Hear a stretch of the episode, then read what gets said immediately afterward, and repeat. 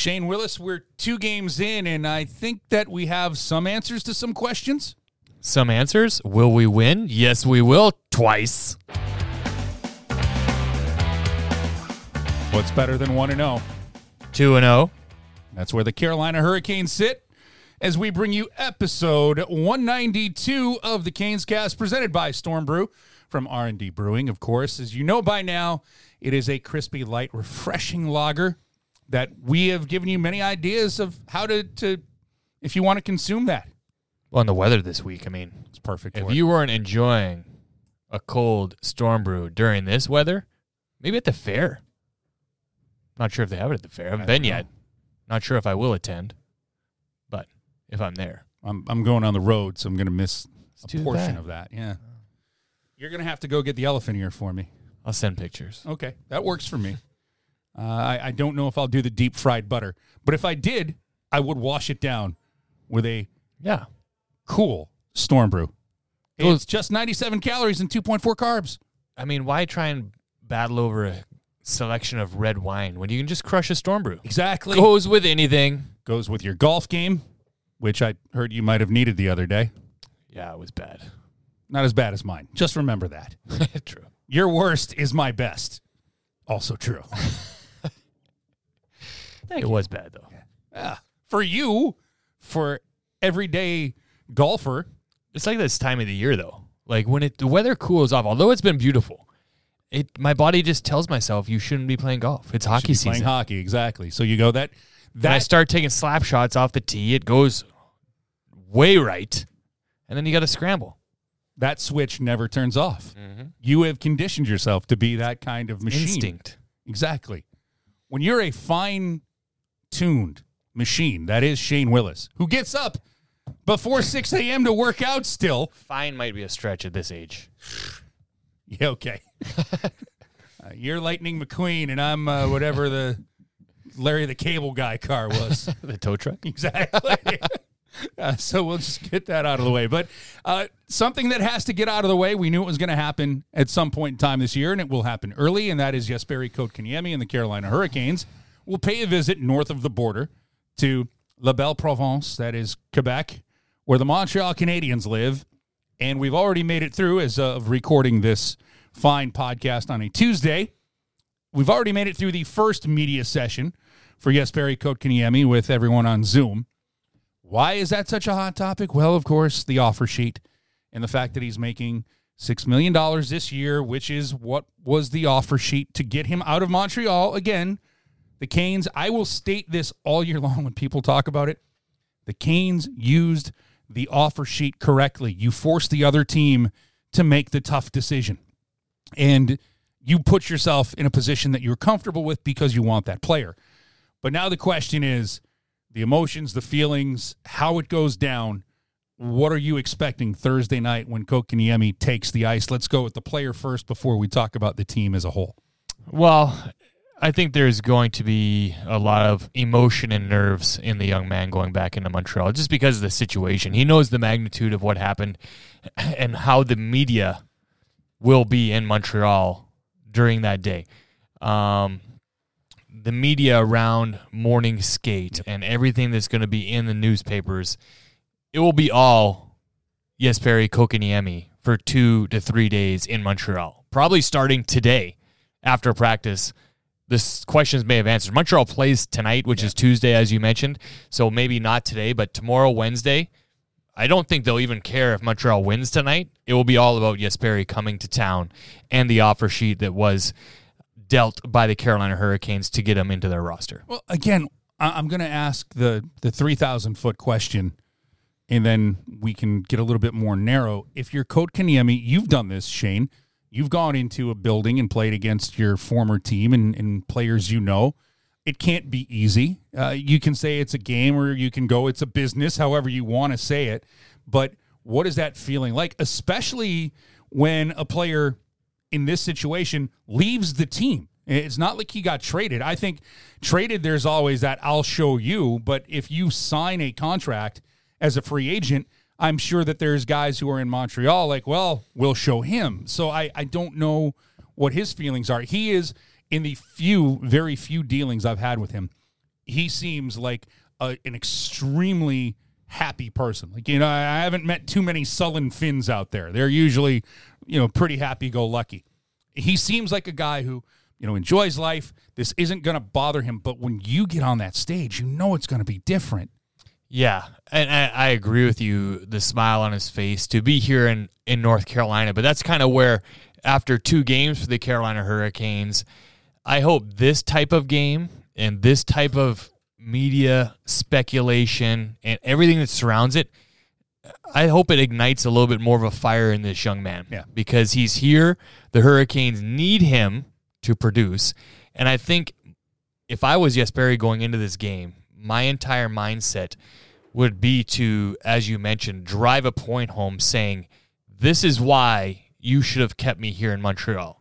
I was only here as a young rookie player through my first contract, and it wasn't handled correctly. And this is why the Carolina Hurricanes wanted me. And the Hurricanes need to see that, but I think he wants to prove that to the Montreal Canadiens and all their fans as well, because it will be a very hostile environment for that young man in the Bell Center. All right, so we have a, a lot of questions about this, and we will get to the the listener questions, but we might as well knock this one out of the way and, and sorry that we're not going to treat it as an individual question, but quite a few were sent in about, you know, what have we seen about Kotkaniemi through two games in the preseason? You know, that the best thing that happened his first game as a Cane in the preseason, he scores a goal. Uh, he steps on the ice here at uh, PNC Arena where we record this podcast and scores. But then you get to the real season, things change. He's moved out to the wing. I mean, everybody wants a guy like that to come in and score two goals a game and everything works out peachy you know, he's learning a new system.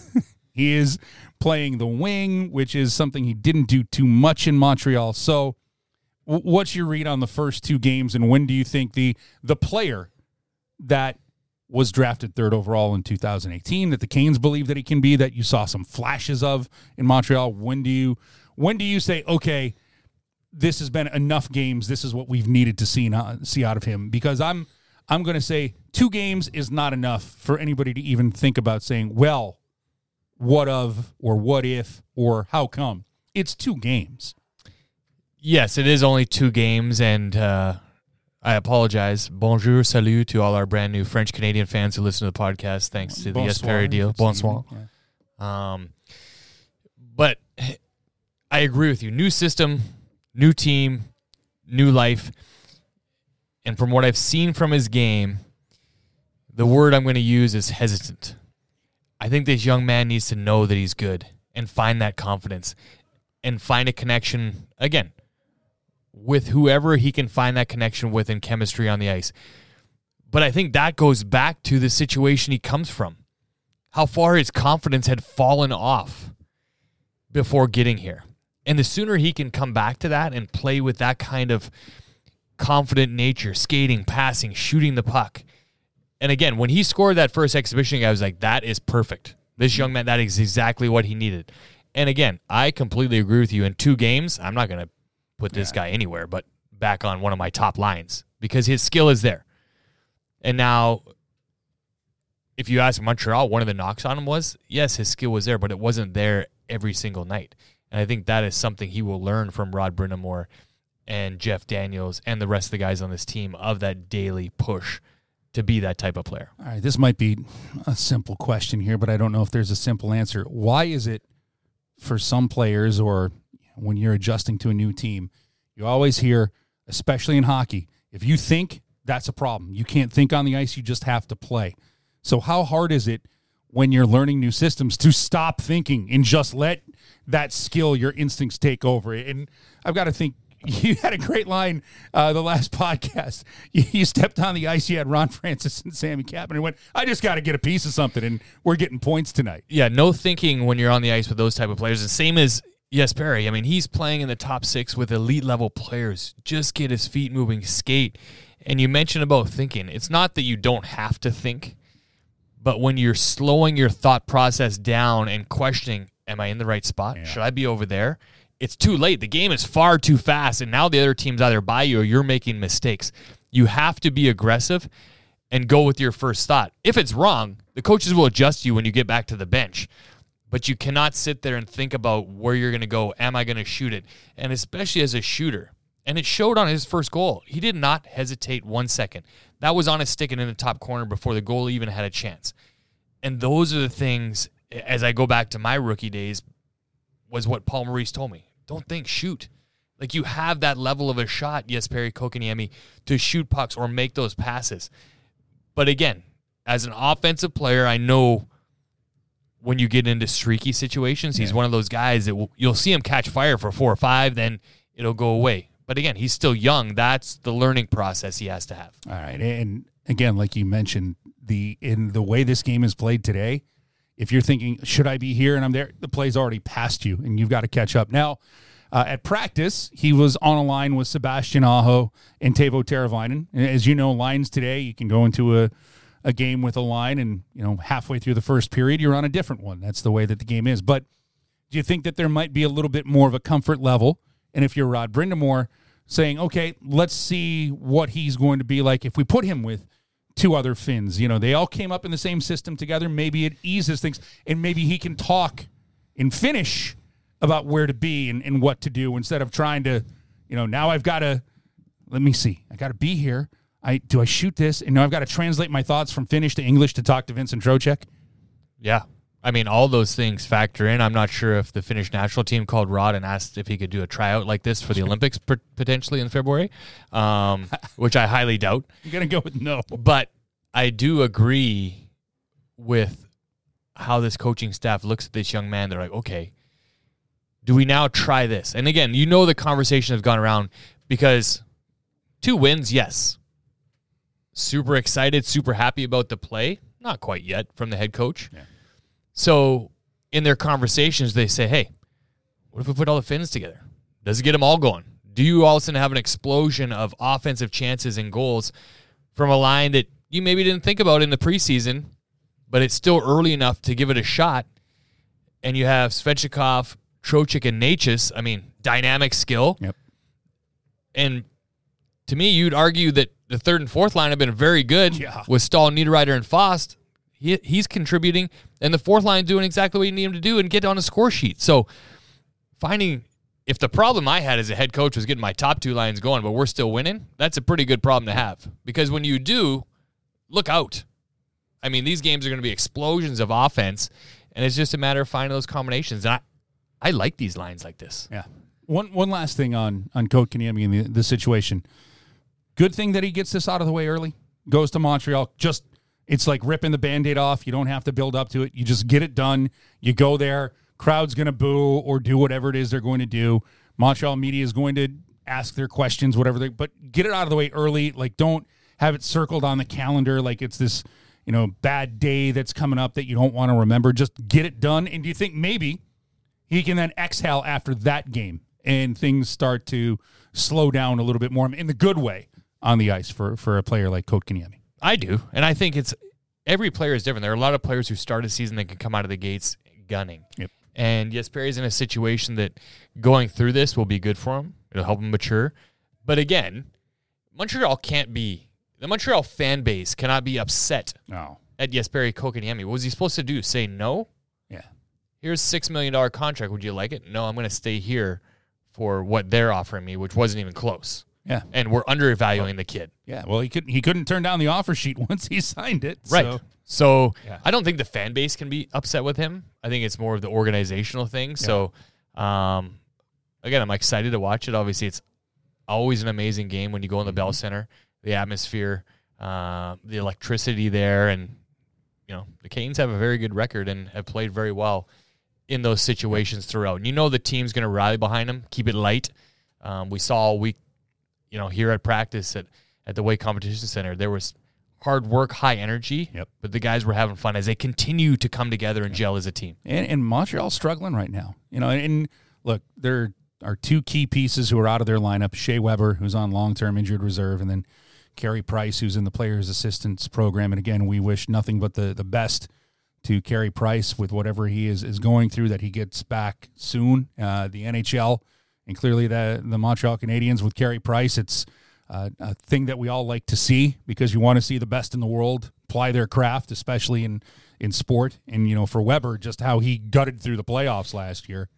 Uh, you don't know what uh, you don't know when he's going to be back. Um, but if Montreal makes the playoffs, I know we have a point of reference from last year that a player can come back. But I don't know if Shea Weber gets back on the ice this year. You know, next year might be a fingers crossed as well, to at least at the start of the season for the captain of the, the Habs. But this is a game for the Canes that you got four days off. You're going into it, and you know this might be the right time to to catch Montreal to get all of the the hoopla, the circus out of the way. Which brings me to this question: Why in the world do the Canes have four days off if they've only played two games?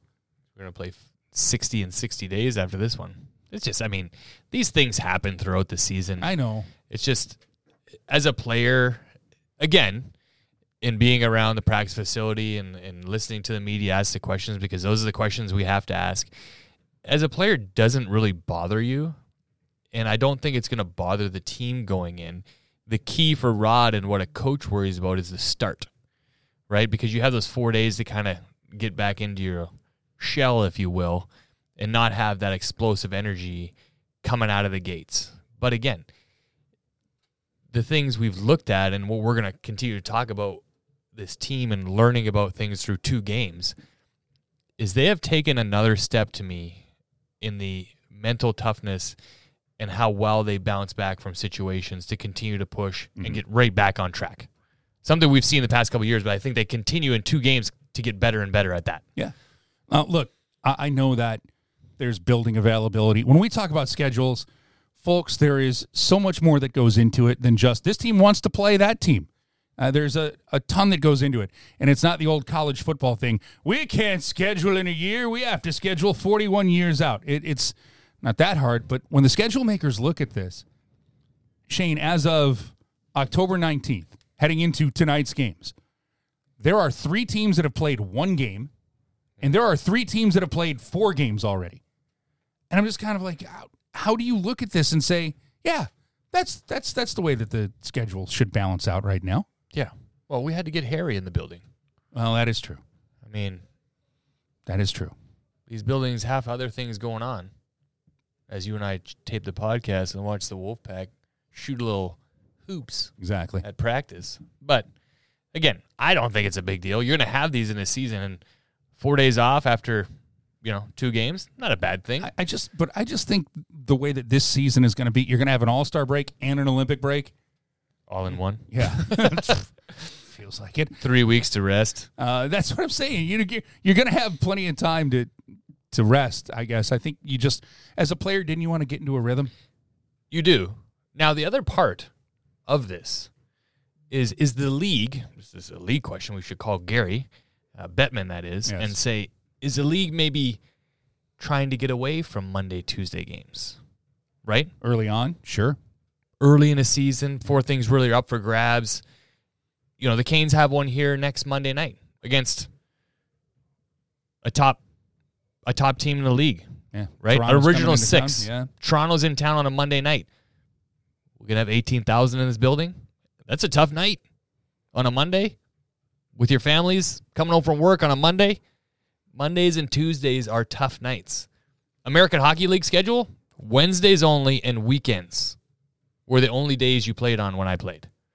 So I don't know. Maybe that's something the league's looking at, being like, hey, early on in the season, can we stay away from Monday, Tuesdays? Sure. And then get back at the end? Again, it's about generating that revenue and making sure the fans are able to get the games too. yeah. I mean, I I could see something like you do early season. It's you play Wednesday through Sunday. I mean, Toronto Rangers on Monday night looked a little empty. Now, Toronto sells all their bottom bowl tickets Yeah. to businesses, which I also don't like, but it didn't, really didn't look like there was many people there at all. But the, the one thing that I've learned about that, having been in the, as Trip would like to point out, being in the bowels of the arena, like under underneath the, what are they? Rogers Arena, Rogers Centre, Scotiabank now? Scotiabank Arena. Maybe. I mean, it's only it's like Scotia. It's either Scotiabank or Rogers for every arena in Canada, except for Canadian Tire in Ottawa. But And un- the keg. but but underneath, there's a that's a That's a steakhouse. For the- people. it's not the Yeah. giant cooler of beer. for the for the Canadian fans listening, you got that one right away. Uh, but underneath, it's like where the suites are for a lot of those Yeah. seats and all of the It is such an awkward build. All of the hoi polloi are, are in there getting their cocktails and whatnot. I remember walking to the ice the first time ever in Toronto, um, in that arena, Got to go down two levels. and you're walking by all these people that are beside you behind, you know, Yeah. the roped off areas. I'm like, what are these people doing down here? And they're coming out, like you said, they're little suites to get out to the seats that are where they can see the game. Yep. Awkward build. It's yeah. It's I've never seen like suites underneath the No. stands, but that's what they have, Yep. and that's fine. Good for them.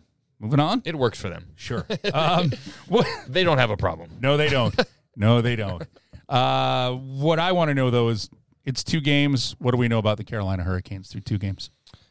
Well, number one, I want to go back to their kind of mental toughness. I think they came out and went through a few different things in both games, but continue to bounce back. I think we learned that this team's power play, once clicking, will really roll. Mm-hmm. Andrei Svechnikov is ready and rolling. And then to me, you go back to maybe a little bit of depth, right? Yeah. Jordan Martinook on the first game. Jesper Fast, how you doing? Yeah. And then you look on the back end. Those three brand new defensemen have settled in to this lineup, and it looks strong. And then we finish things off with Freddie Andersen. A couple bad breaks in game one. I mean, talk about people ask talking about a four day break. Everyone asked me after game one, "Oh, is Freddie okay?" I'm like, "Did you go back and look at the replays of those bounces? What do you want him to do?" I thought he made the first save. And he would tell you if I just straightened my leg, he had it. Um, bad bounce off Brady Skjei's backside. And then in game two, you heard what the head coach said. Yeah. Lights out. Maybe he hasn't seen one like that since he's been the head coach. And gave him that chance to win and really won the game for the Carolina Hurricanes. Freddie Andersen is on, and we know that from the first two games. Yeah. I I have nothing but high marks for what we've seen out of Freddie Andersen. You know, that's why and again, that's early returns. But if those are the early returns from Freddie Andersen, when people were questioning, you know, why did the Canes make the moves that they did in this offseason with the goaltending? They were looking for, and I still think that they'd love to get the rotation, you know, because we haven't seen Antti Raanta play yet. And I think that they would love what they what they've been able to do since Rod Brind'Amour has been the head coach, where they get that good rotation. Which they will have. One A, one B. Oh, definitely, and it's going to be coming up, Shane. Like you mentioned, you've got Montreal, Columbus, and then Toronto. So that's three and five, and then you got a back to back with Boston in Chicago. That's coming up as well, and then Arizona. So Antti Raanta is going to get some play. He might get three out of the the next six. You might see that split. when I always like to, I mean, I love our fans and I love because they care and they're invested Sure. and that's why they're asking these questions. I like to send it back with a question. Can you tell me that last year, and again, utmost respect for both those guys in between the pipes for the Carolina Hurricanes, that it was lights out every single night? What do you care about? All you care about is the two points, right? That's the only thing that matters. The goalie does not have to get a shutout every night. He has to allow you to win the game, which Frederik Andersen has done in both games. Yep. And the second one, he won it. James Reimer's numbers last year, not the best. Nope. But what did he do? He made the save when it needed to happen. And he won. That's the only thing that matters, ladies and gentlemen. So let's not start digging on Freddie. He's 2 and 0, headed to Montreal. I mean, it's and again, it's so early. It's it it truly is. I know there were preseason games, but preseason, Shane, as you know, Not the same pace. not even close, and it's not the regular season, and it's not the. It's a grind, but the different grind of the regular season, where it becomes far more mentally taxing. So How many guys crashed into the net in preseason? you'd see the the guys trying to make the team.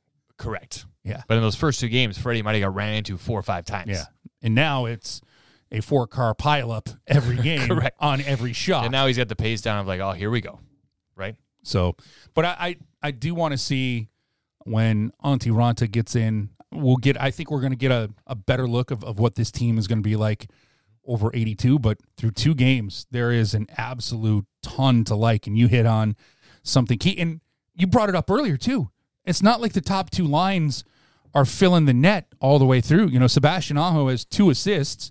That's great. He's on an 82 game point pace. I think everybody will take that. Uh, but it, it's not like he's gone out and was putting up a, a five point night. So he, you know, he's going to get it rolling. Teuvo Teravainen had a wonderful opening night, and then you know the the Nashville game was what it was in the neutral zone, where you've talked about it a billion times. It's where it was won. Uh, the Canes found a way to win it by minimizing mistakes in the neutral zone, but there is one guy in the top six who has gotten off to the hot start, and it is Andrei Svechnikov. He's got three goals through two games, and you can kind of see. Somebody asked me what's different with Andrei Svechnikov, and I said if you look back from last year to this year, not that he wasn't smiling last year, but it's a more relaxed smile this year. There's not not that worry of, you know, I've got to play for this, I've got to do that. I think that the commitment that the team gave him is going to be paid back tenfold by the time we get to year six. And I, I don't want to talk too much about that contract, especially once we're, you know, we're two, two, three, four. When we're getting eight games into the season, we're down that road. But man, oh man, his shot, Shane, it's one of the top shots uh, on this team, maybe one of the top in the NHL. How he can just absolutely wrist it with speed and accuracy, and he's not afraid to shoot. And I think that's the other part of it right now. He's figured out all the things he can do. I remember his rookie year, you know, Rod Brind'Amour kept going. When he figures out what he can do in this league, look out. Well, he's he's starting to figure out the things he can do right now, and it is it is fun to watch. Well, again, to me, the contract was one of the biggest things because I think he was just squeezing it so hard last year, and it was on his mind every single day. And when you get to those points and the puck's not going in that, then you put more pressure on yourself um, to do so. He was able to come in this year relaxed. Also came in again in elite level shape.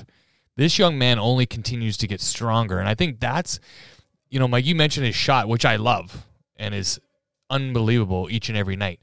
But what I loved about the first game was that he was right back to playing physical and using his strength that he continues to gain every year to get body position to score his first goal, to continue to protect the puck and do smart things with it along the boards. The confidence to try the Svetch in night one.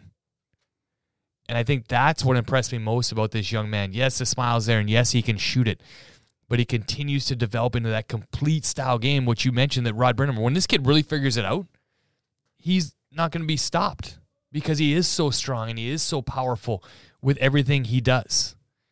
And I go to night two, and he mentioned it a huge mistake Yep. that allowed Nashville to score.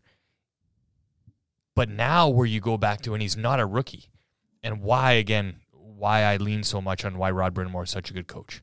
It's not ripped apart when you get back to the bench. It's like, go get it back. We have full confidence you do it. And what does he do? He does that. Yep. And that again, you look back at maturity from Andre, where that mistake doesn't bury him into a hole of like where he gets to the bench and the head is down. He gets to the bench and goes, put me back out. I want to go back now. And that is another step. Again, we're far from the end of Andrei Svechnikov yet. I mean, we are just tasting Oh yeah. and seeing This what is the- this young man can This do. This is the appetizer course. I mean, we are on first course. Think about when we get down to dessert and what we'll be talking about. But again, the first two games, elite from this young man and energized and ready to continue to help leading this team. And you know what he he's starting to remind me of, and I, I want to get back to the point you made about the turnover that led to Nashville's goal, and then what happened after. But he's starting to remind me, Shane, of the power forwards, the classic power forwards that you played against. I'm talking about guys like Keith Tkachuk, Johnny LeClair, like guys who were big, physical, could be big and physical, but also ultra skilled. Like they had great shots. They knew when to use them and they got smarter as their career developed. They got bigger and stronger. That's the other thing. He's only 21. When he when he gets 24, 25 and he's he's a horse now. It's like it's like in Wedding Crashers. The guy, this guy's it's like getting hit by a horse. When he lowers that shoulder, Shane, not only can he just throw a defender off, he can fly right by him. I mean, he is it, it's all there and you can see it coming together. And what I loved about the turnover and uh, the return after the the turnover, I shouldn't say I loved anything about the turnover. I didn't love anything about it, but how many times do young players make that mistake and it's head down? Oh man, sorry guys, I cost the team. I didn't mean to. I mean, I uh, didn't want to go. Back, I didn't want to go back to the bench. Yeah, it, but it's it's you get in that situation of, oh, don't put. I don't want to make another mistake. He goes right back out there and wants to win the game, mm-hmm. and then what does he do? He goes out there. Two things about the play: Brett Pesce's flip, which you know I, I love that. I wish I had the short game that Brett Pesce and Jaccob Slavin have from their own end, where they just chip it out. I could have used that in the course the other day. Mine wasn't even close to that good. But I mean, they're right on to Marty Necas, who settles it down. It, it bounces off of I think uh, Alexander Carrier. It bounces off of him, but Necas settles it down. Underrated pass to Svechnikov, who does not diddle around with it. Let her fly, and he wanted to be back out there and make those plays. And again, it goes back to the head coach. Get back out there and win the game. Don't worry. That's in the past. And I'm going to give folks a, a thing to live by. It's the rule of Italian driving, and it's actually the rule of Italian racing. You throw off the rearview mirror because what's behind you does not matter. Mm. It's just what's in front of you. I mean that again. I completely agree. That is what impresses me most about him this year. Not only his focus and how relaxed he is, but that mindset. We all knew he could shoot it. We all knew how powerful he was, but that that to me in these first two games is what completely impresses me about Andre's game and what level he is at now and moving forward. You mentioned some of these power forwards, a guy like Mikael Renberg. Do we go even as far? Again, no one looked at this guy as powerful, but he was powerful. Jaromir Jagr is one of the strongest guys in the oh. league and could throw guys off him and drop shoulders and make moves like no one else and had hands that could beat anybody. He was a strong guy. Do we take it to that level? And then you go to buy a guy who shoots. I mean, Alex Ovechkin has one of the best starts in the season as well for the Capitals. Yep. Andre can shoot it like Ovi. Maybe not the slap shot because you don't see Andre take the slap shot as much, but just the power he plays with reminds me of Ovechkin. And I think, to me, I think Andre has more of a dynamic game than Ovechkin at this point. Oh, I, I don't disagree. And that's not a slight of No. Alex Ovechkin. I think that one of the underrated parts of Andrei Svechnikov's game, and it's funny because like when you look back at what he did last year, because he didn't score 30 goals, people are like, oh, what was wrong with Andrei Svechnikov? But the assists were coming last year. He's got that part to his game. Like he he has that vision on the ice to find open players. And he is yeah, he's got that grade A shot, but he's also knowing that if they think I have this grade A shot and they're going to give this attention to me, I can make that pass across the seam or drop it back to the defenseman who's who's jumping into the play. Well, and we know how good Teuvo Teravainen and Sebastian Aho are together. And you mentioned the elite level pass of Marty Necas to Andre in Nashville the other night. If these two young men have the chemistry of Aho and Teravainen, Yeah. I mean, with a guy who's as confident and once he gets rolling as Vincent Trocheck down the middle, I mean, boy, oh boy, ladies and gentlemen, this team could go on a roll and really and really stun some people out of the gates. And we know how important. You're not going to win or lose this season in the first 10 games, but you can really set yourself up out of the gates. I've always subscribed to this theory, and you can. Oh, I'll throw this one at you then. If you like it, you can take it. If you don't, send it right back. You can't win the Stanley Cup in October, or you can't make the playoffs in October, but you can sure knock yourself out of the playoffs in October. 100%. 100%. And the one team, as we all know, that faces this more than any team this entire season, and the Canes took them out in night one, is the New York Islanders. To mm-hmm. go on the road for 13 straight. Now, they're not staying out for 13 straight. They're going home and getting some rest. But that is a mountain that if you don't get halfway up it when you get back home, you're in big trouble. Well, there's also something else that I wanted to throw at you about that, and we'll keep it in the same. If you like it, you can keep it. Oh, so I'm taking that one, by the way. Thank you. And it is. Uh, wait, Thank you. it is true that for me, you dig that hole. How many times, Shane, you were part of it here in Carolina?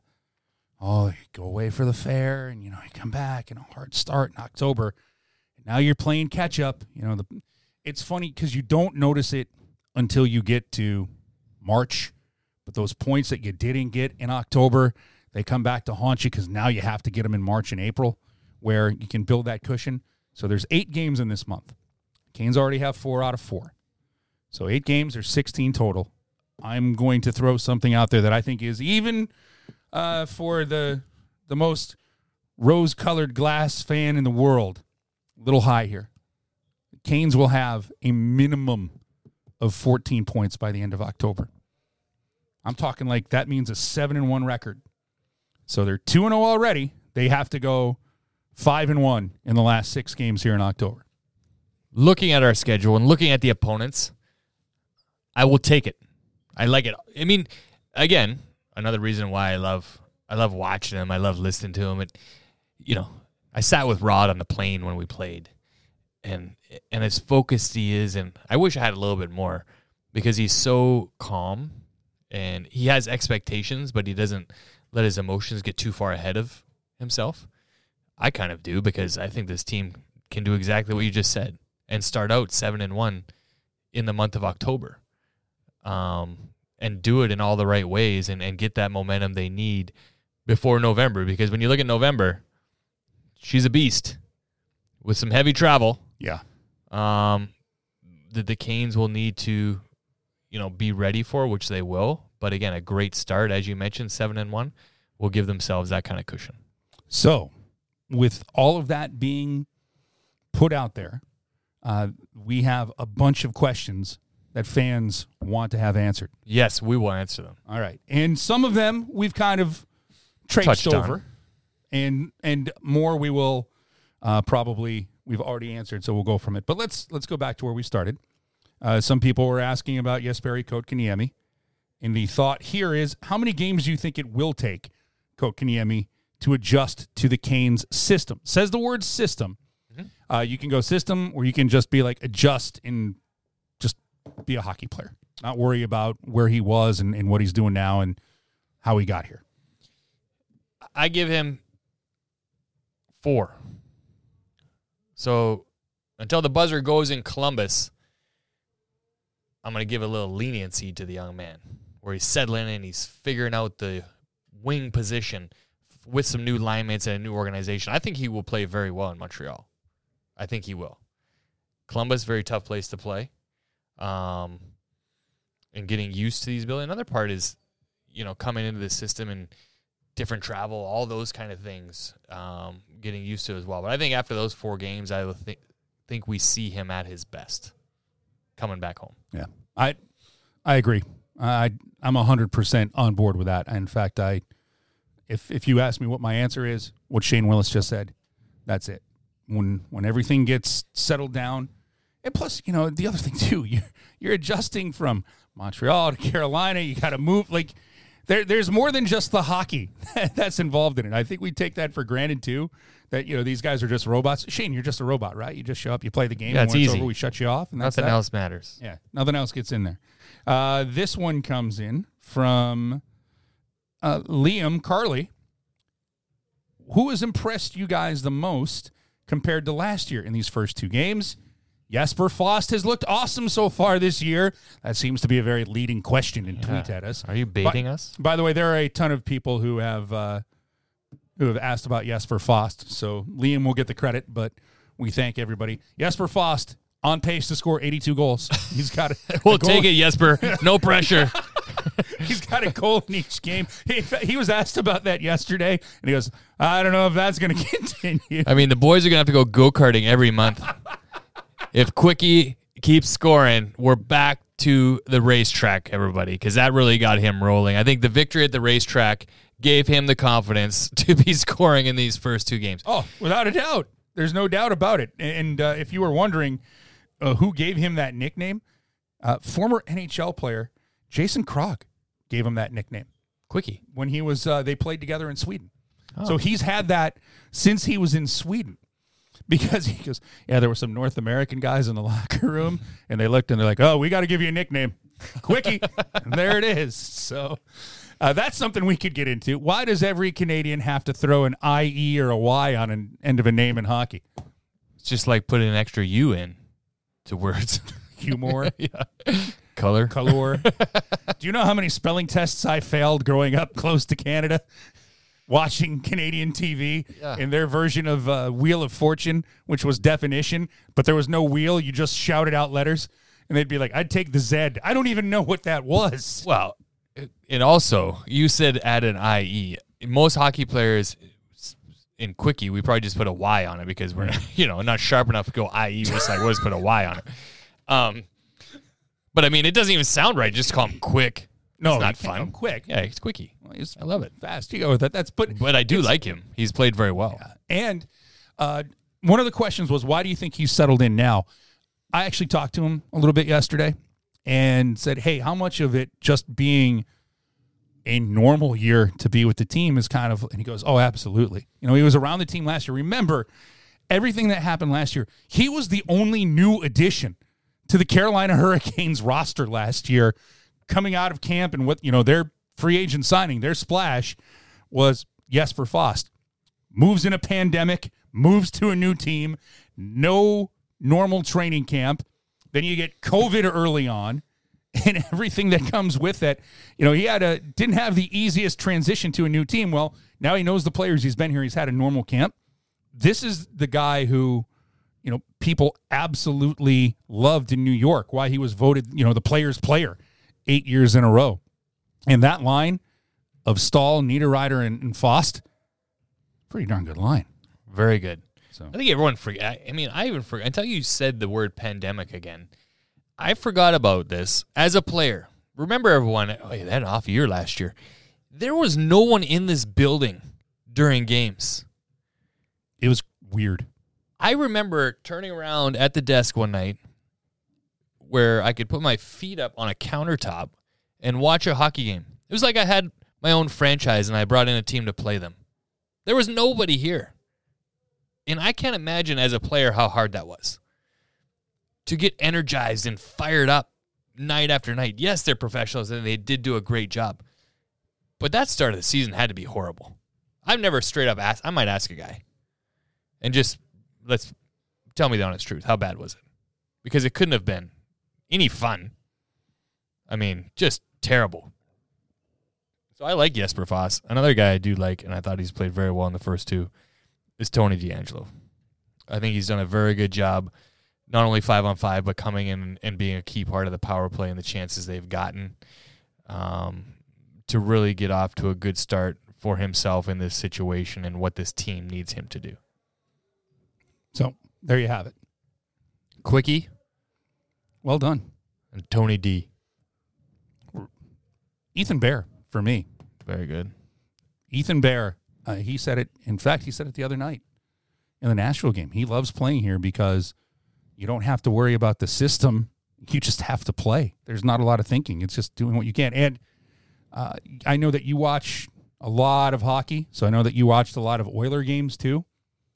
You can kind of pick up that Ethan Bear played with Connor McDavid and Leon Draisaitl because that puck gets on his stick, his head is up looking for a guy racing out of the zone. He can find the holes. I've loved his vision. Yes. And and again, as a young guy who has that ability, and why I think it is such another great trade by Don Waddell, um, and bringing this young man in at 24 years of age to just give yourself more dynamic offense on the defensive side.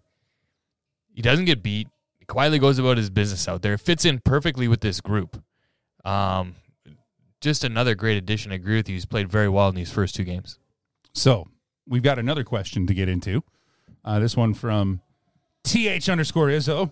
Izzo. Trying to clearly understand Seth Jarvis's situation because I've heard different things. If he plays the required number of games, is he permanently on the roster, or is there a chance he still may have to go back to Portland in junior?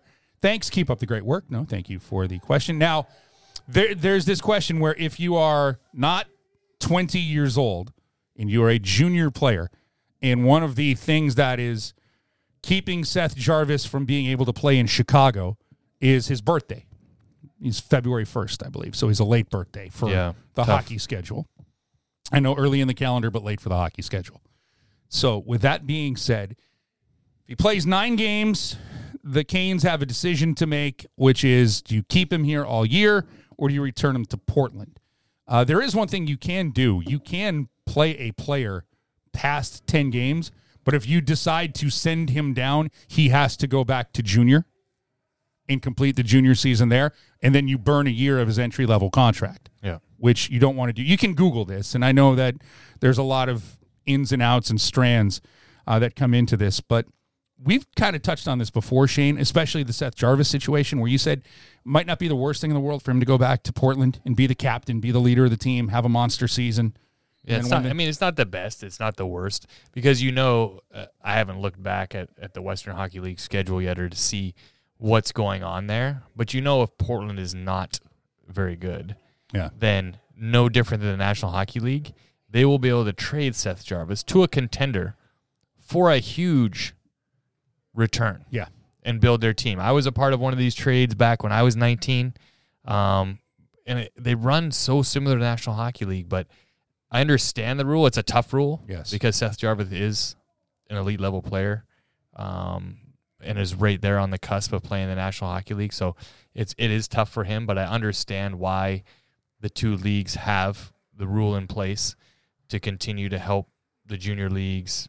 I mean, they have eight, 10,000 seat arenas that they have Mhm. to fill, and elite level pay- players fill those arenas like Seth Jarvis. So it's a tough situation, but you explained the rule very well. Um, and we'll see if there's a point that Rod Brind'Amour thinks I'm going to get this kid in a game, or if it's just the time duration of him staying here and continue to learn, work, train with the pros. So again, it's nine games. Then you have to make the decision and where he's going to go. So We'll the end him- of the end of the month. Yeah, we'll see. We'll see him playing a game in the NHL this year. That's that's the feeling. And there's a couple of places that you can make this happen. Might make it happen on the road on this trip. Uh, Arizona might be a, a good fit on Halloween. Toronto. I don't know if you would put him in against Toronto, but I just think because their style. uh, no, it's it's. I'm sure I I get what you're saying, but you might want a little bit more of a Chicago. a veteran group. Chicago might be a, a fit uh, to put him out and, and see where he is. Like you say, the Canes basically, I look at it this way the Canes basically have this month to keep Seth Jarvis here. I'm looking at it as, as the month, not the nine games or, Yep. you know, how long he's going to be with this. You give him a month of traveling with an NHL team, practicing with an NHL team.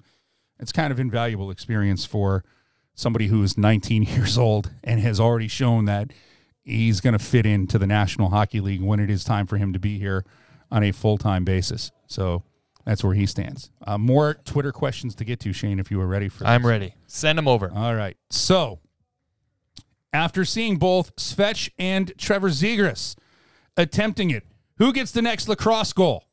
Is it Svetch or someone else in the league? An over under on how many lacrosse goals we see this season league wide. That is from Silas Beers. That sounds like that would be like ah, old Silas Beers. Silas. It's a crazy move. And it, I love that these other players are going after it now because it can work Mm-hmm. And it can be effective. I love watching when I'm at the local rinks, the youth kids pull it off. They pull it off almost easier than some of these NHL guys. I don't know if it's easier as a young man closer to the ice, but I need to ask Svetch if it was easier when he was younger. I can't even pick the thing up on my stick unless I'm using my hand. Mm-hmm. Um, will we see it this year? Yes. Who will be the first one to do it? Mm, I mean, I'll just go with Svetch because I don't know how many other guys can do it. Um, and over under. Should we go over under? I think the over under's got to be two. Yeah. I'd say three, and I'd go under. Yeah, I think we'll that's see- why I kind of put it at two. I think we'll see. I think we'll see at least one. I think we'll see two. I think we're seeing more guys trying it. That's why. We also um, are seeing guys figure out how to defend it. Well, that's the other key. But you also you can defend it when you know a guy can do it. So Trevor Zegras, good for you for trying it. Now guys know that you can do it. You know, you can go behind the net and pick it up. So they're going to Yeah. watch for you when Yeah. you do that. Just that, like that is now in their scouting report of like, watch out, Zegras can do the Yeah. lacrosse. just like Svechnikov, every scouting report on Andrei Svechnikov is if he goes behind the net, he's going to try to do this. Yes. And that's why what was it? it was Adam Pelech who got the stick. He did get the it forced Svetch to Go wide. Yeah, too quick. too quick with it. But uh, they're the skill set on these guys is immense. You're going to see more guys try it. But I, I'm with you. It's a hard move to pull off in this league. And the funny part is, I was again enjoying the weather and a nice round this week with a uh, guy who's spent some time, uh, a little bit of time in the National Hockey League, a lot of time in the minor leagues. Dean Melanson, very strong, stay-at-home defenseman. Used to hate going up against Dean. He, uh, his family lives here. Um, his son played for the junior Canes for years now, off at prep school um, as a senior. But we were talking about the Svetch move. We were we were talking about it. I said that'd be hard to defend, Dean. He's like, yeah, it's so strange. But he goes, you wouldn't have tried that back when we played. And I'm like, what do you mean? He goes, because if you scored one, you were getting beat up. And just for trying it, you would have got cross checked in the throat, I think, coming around the net. Like older guys and older defensemen wouldn't want you trying that move because it makes them look really bad, number one. So if you scored, it was almost like the guy coming down, the first guy to go between the legs and shoot a, on a breakaway. You know, are you showboating us right now? We're going to beat you up. So it was funny to hear his perspective of it and how the older school defenseman would have looked at the lacrosse style goal. That you sure you come around here, I might break your wrist with the slash you're about to receive coming into into the net. A little different time, a little different era. But now we enjoy it. Exactly. Uh, this question. Oh, and this is a if you uh, If you like it, you can take it. If you don't, send it right back. Like it, take a question from Cam Tate. The Canes will have 50 plus wins this season. Oh. Well, that's on the heels of mine. The Canes are going to have 14 points through October. 50 wins is a lot. I mean, I I think they're going over 100 points, but 50 wins. Although, That- although if you you say that, and if you told Yeah. me that the Canes went 52 and 30, I would believe that. I'm like, yeah, that's yeah, That's normal. Yeah, yeah. I'm going to take it. I'm going to take it. They're going to have 50 plus wins. And I'm, I'm about to say I'm going to take it, and then I keep thinking about the Metro Division. But again, I'm high on this team right now. I'm going to take it as well. Yeah. Hey, it's just 50 plus. Yeah, It could be 50. Just get to 50. I'll take it. And there's something else, Shane, about this team now. In the past, where you were talking about who it might be hard to get to 50, that three on three overtime, and then that pesky shootout. Oh, that pesky shootout. That was a backbreaker for us back in the day. we call that call that an Achilles heel, if you will. yeah, we didn't have enough lotion to take a rid of that bunion well, now there's a stall bunion. or the goiter it caused. Oh Lord! that being said, well, they've lanced it, and away we go. Uh, all the talent they have for three on three, and then for the shootout, they're going to get more wins if they get to overtime than they would have. So that's why I don't think that fifty is that unreasonable. No, it's a good number. It's a great. It's a great question. We're gonna take it. The f- the funny thing is, Canes might get fifty-two wins this year. That might not be the best record in hockey. Yeah, Vegas, Colorado, a good first month, seven and one, helps you get to fifty, Mike. It does. It absolutely does. So, uh, this is a question for you, Shane, a longtime listener, five stars for life. It's Howie Handor. Thank you, Howie. Oh, wait. Thank you. And also, Hi. people thought we lost the sound effects. They're still here. Can Shane describe what it's like in between periods? Is it like a process? You change out of your gloves, get a snack, meet as a team, forwards, defense, meet in groups, or is it less formal? Um, a little bit of everything depends on the situation.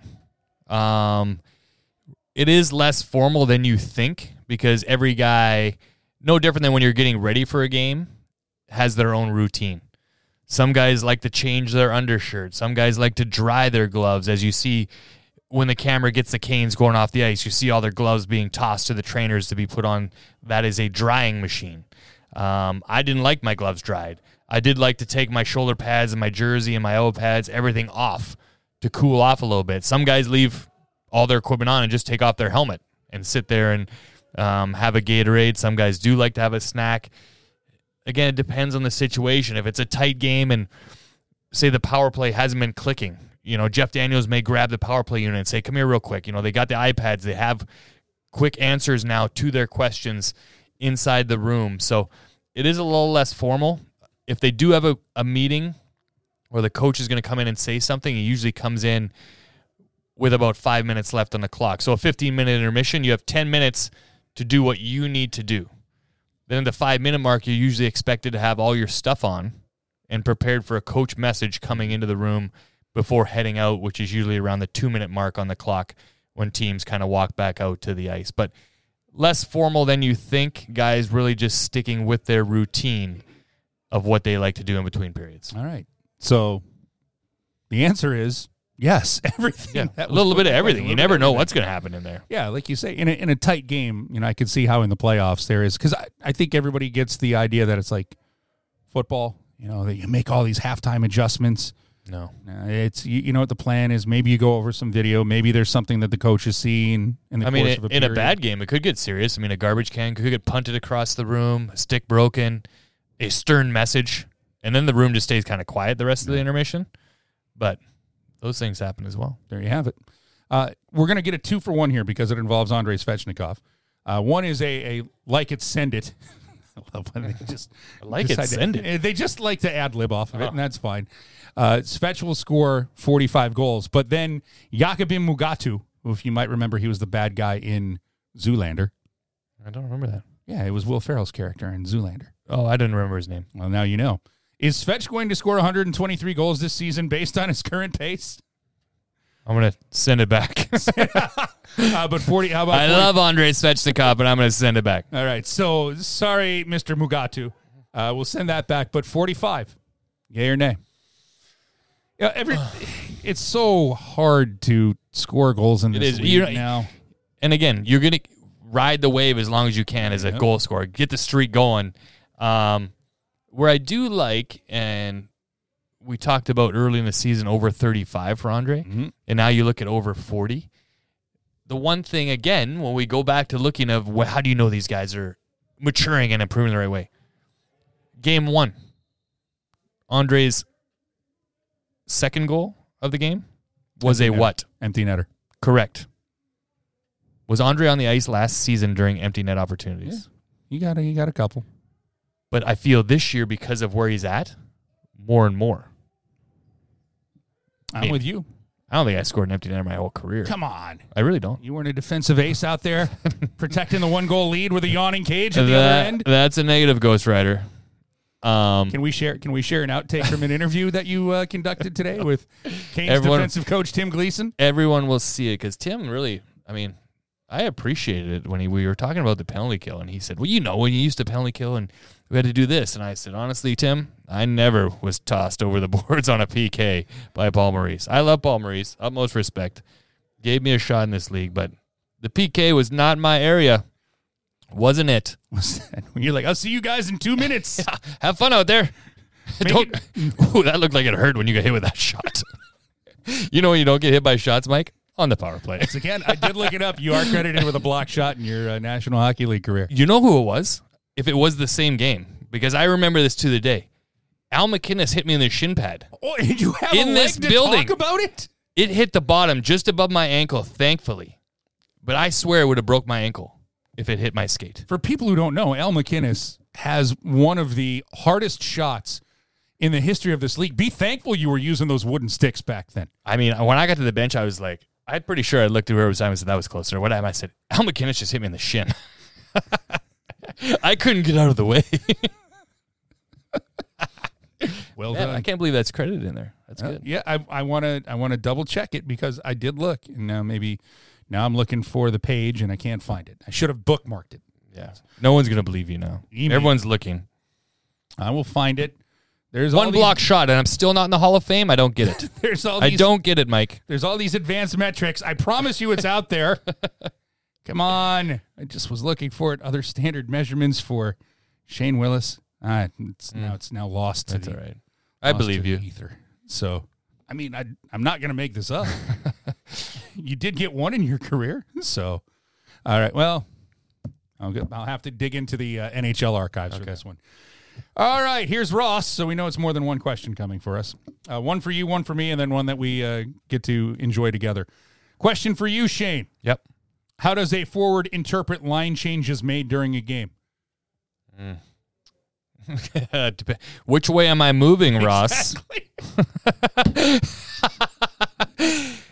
let's just put it this way: if I start on a line with Ron Francis, and I l- ended up on a line with Darren Langdon and Chris Dingman, I'd be in a frustrated mood after the game. But if I started with Chris and Darren, who I love the most because they used to protect me, and ended up with Ron Francis, I'd be ecstatic and skating much faster by the end of the game.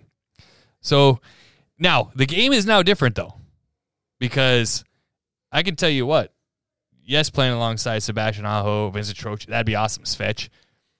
But I would love to jump on the ice with Derek Stepan and Jordan Martinook. Right? Why I mean, the you? player said the other day in in the article on Canes.com, we don't have four lines. Nope. We have an A, B, C, and D. One A, one B, one C, one D. And I believe that. And teams, again, going back to what I said before, we weren't built that way. Teams weren't built that way 10 years ago. You didn't have that balance. But I believe this team does have balance, and it's all about chemistry of who you play the best with. Yes, some lines do get more action, and you want to be on the power play to get more ice time.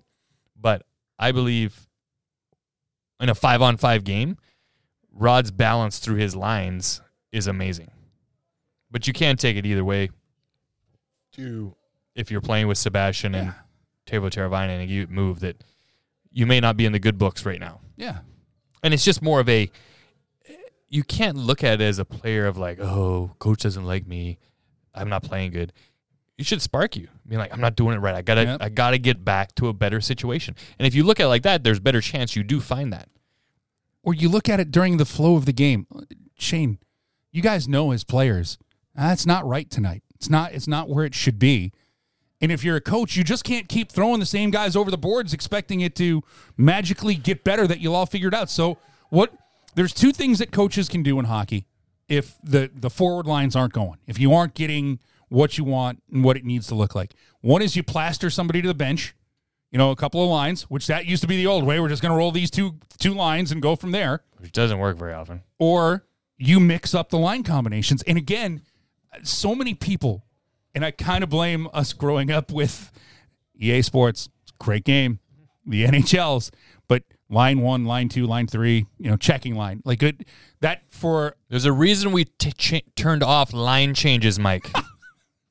no line changes in my game. played best five on five. Yes. So, but what I'm what I'm driving at for this is it introduced millions of fans to hockey, and everybody thinks that coaches look at lines in trios, and it's not that, and it really hasn't been that for a while. Scotty Bowman is the the first one who really started it. It's duos. Yeah. It's Shane Willis playing alongside Bates Battaglia. I, I like that duo. You know, I like And it doesn't it doesn't wingers, have yeah. to be a, a center winger. It Yeah, could be can two wingers. Two wingers. Like I, these two wingers play well off of each other, or you know, this center and that winger plays better with. And then you can you can add. Why does Jordan Martinook getting moved up onto a line with Sebastian Aho and Teuvo Teravainen makes sense? Because Sebastian Aho was asked about it. Because Jordan Martinook goes in and does the dirty the dirty work in the corner. He gets in front of the net. He's the energy guy. He gives room to the other two and they can create what they need to. But Jordan Martinook is the guy when Aho or Svech, or Svechnikov or Aho and Teravainen flip the puck in the corner. Jordan Martinook goes after and gets the puck. Correct. So that's why you see those things to get, you know, to get it going a little bit, to give a spark to whatever. You keep that duo, and then that third guy, he knows, hey, I'm up here. All right, I'm going to go get the puck, or I'm going to go hit somebody, or I'm going to go stand in front of the net and make those changes. So there's one for uh, Ross. for Ross. Uh, for me, how good was it to be in Nashville calling that game? Amazing. It's just, What? it's so much better to call a game in person. Man, Just telling you that. I used to love sitting in PNC last year while the team was on the road. I'd be down on the Buffalo Brothers deck with Abby at the desk, and I could hear Mike Maniscalco's voice echoing through PNC Arena. And then be frustrated because the TV would mess up or something would happen. and you'd hear some other language come out during commercial break. Uh, I hit the cough button. I made sure the mics weren't live. It was awesome to hear you, though, buddy. Thanks, man. It's, uh, Great job again. oh, you are far too kind. Uh, but I will, if it's a like and keep it, I will definitely keep it. Uh, and this one for both of us, which is a take it, send it. Oh, KK, that is Jesperi Kotkaniemi tallies at least two points versus Montreal on Thursday. Mm. Mm. It's, it's two points, so it's not two goals. It can be one and one, Yeah. two assists. I'm, and we have to give. Who sent that tweet? That would be Ross. Oh, Ross, but he put LL right. No, there was Oh, that another- was I someone mean, else. We have uh, that was Mr. Mustache who Mr. said, Mustache said what have what have you seen from LL Oh, LL. uh, LL Cool J? That way to call him out Underrated there. Sorry, rapper, by Ross. the way. You're correct. I'm going to take it, Ross. One, I think he's going to be really fired up to play in Montreal. Yep. Two, I like again. It And it- may not start this way, Exactly. but the Finnish trio could really find some chemistry and get rolling. I I'm going to take it. I agree. I, I hope he does. I hope it would be awesome for the young guy. I think. And uh, one more from Paul Lawson. Paul, what's up, my friend? He's got a question for us. What are y'all? And he spelled y'all correctly. Uh, Paul Lawson, by the way, lives in Scotland. Paul Lawson played in the alumni game Paul Lawson sent us ties. I still And- have mine. and good liquor. Oh well, yes. uh, what do you think about a potential Scottish Caniac sighting in Raleigh in 2022? I'm all for it. Why has That it been so terrible- long? That was a terrible Scottish. I was going to try and follow it up, but Yeah, mine would have no. been worse. No, I'm out. No, we're gonna leave that there. Uh, I mean, what is your kilt too tight? Where you been? By the way, I think I uh, have credited Shane Willis a different Shane Willis where they blocked shot because it's 2007. That's not me. Yeah, I know it's not you. no, So that could be the Shane Willis who blocked a shot. that's not me. Sorry, Shane. Ofer. No wonder I didn't get in the hall. Eh. For- Zero it, was a, and zero. it was a time of I don't two-way think players. they kept my that friend. stat back then. They had to have. I had to get in front of one. They had to. I mean, I didn't flamingo everything. no Ole. no, ole, that's gonna hurt. I'm getting out of the way. I love flamingo. That's a great line for it. Oh, what's the stork doing over there? You ever see a player lift his foot? It's called the flamingo. Good to know.